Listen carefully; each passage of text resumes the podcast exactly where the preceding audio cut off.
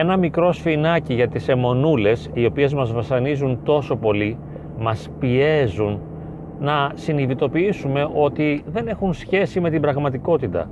Όταν μία ιδέα είναι ενοχλητική και επιμένει, αυτή είναι η έμονη ιδέα, μία ανόητη ιδέα, η οποία δεν έχει καμία σχέση με την πραγματικότητα και επιμένει να μας βασανίζει, μαθαίνουμε να αδιαφορούμε για αυτήν.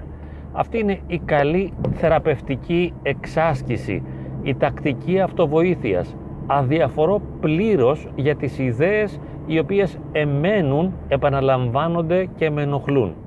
Η σκέψη για να είναι σημαντική, για να είναι αληθινή, για να μπορώ να την πάρω σοβαρά υπόψη μου, θα πρέπει να έχει ένα άμεσο δημιουργικό αντίκτυπο σε πρακτικό επίπεδο.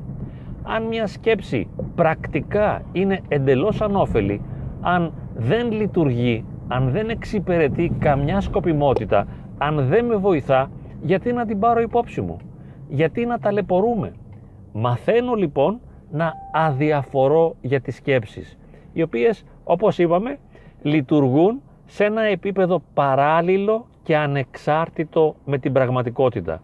Το συνειδητοποιώ αυτό, το καταλαβαίνω και θέλω να το εμπεδώσω. Δεν είμαι ένας άνθρωπος της σκέψης, αλλά επιλέγω εδώ και τώρα ελεύθερα να είμαι ένας άνθρωπος της πράξης. Εάν μια σκέψη δεν υπηρετεί άμεσα την πράξη, εάν δεν είναι γόνιμη και δημιουργική για μένα, δεν με ενδιαφέρει. Την εγκαταλείπω. Μαθαίνω να αδιαφορώ. Και αυτό είναι πολύ σημαντικό. Σε μια πορεία αυτοβελτίωσης, σε μια πορεία δημιουργικής αντιμετώπισης των έμονων ιδεών και των αρνητικών σκέψεων, μαθαίνω καθημερινά, εξασκούμε στην καλή αδιαφορία. Δεν με ενδιαφέρει η σκέψη. Δεν με ενδιαφέρει τι περνάει από το κεφάλι μου. Όλες αυτές οι ενοχλητικές, ανόητες σκέψεις είναι αδιάφορες για μένα. Μαθαίνω να είμαι προσγειωμένος στην πραγματικότητα και επιλέγω να σκέπτομαι μόνο αυτό που μπορεί να εξυπηρετήσει την πράξη της ζωής μου.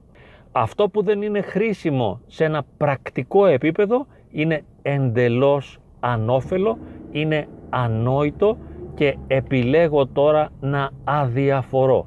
Αδιαφορώ πλήρως για τις αρνητικές και επίμονες σκέψεις. Προσγειώνομαι στην πραγματικότητα, υποστηρίζω τον εαυτό μου και τον βοηθώ κάθε στιγμή να έχει καλή ποιότητα ζωής.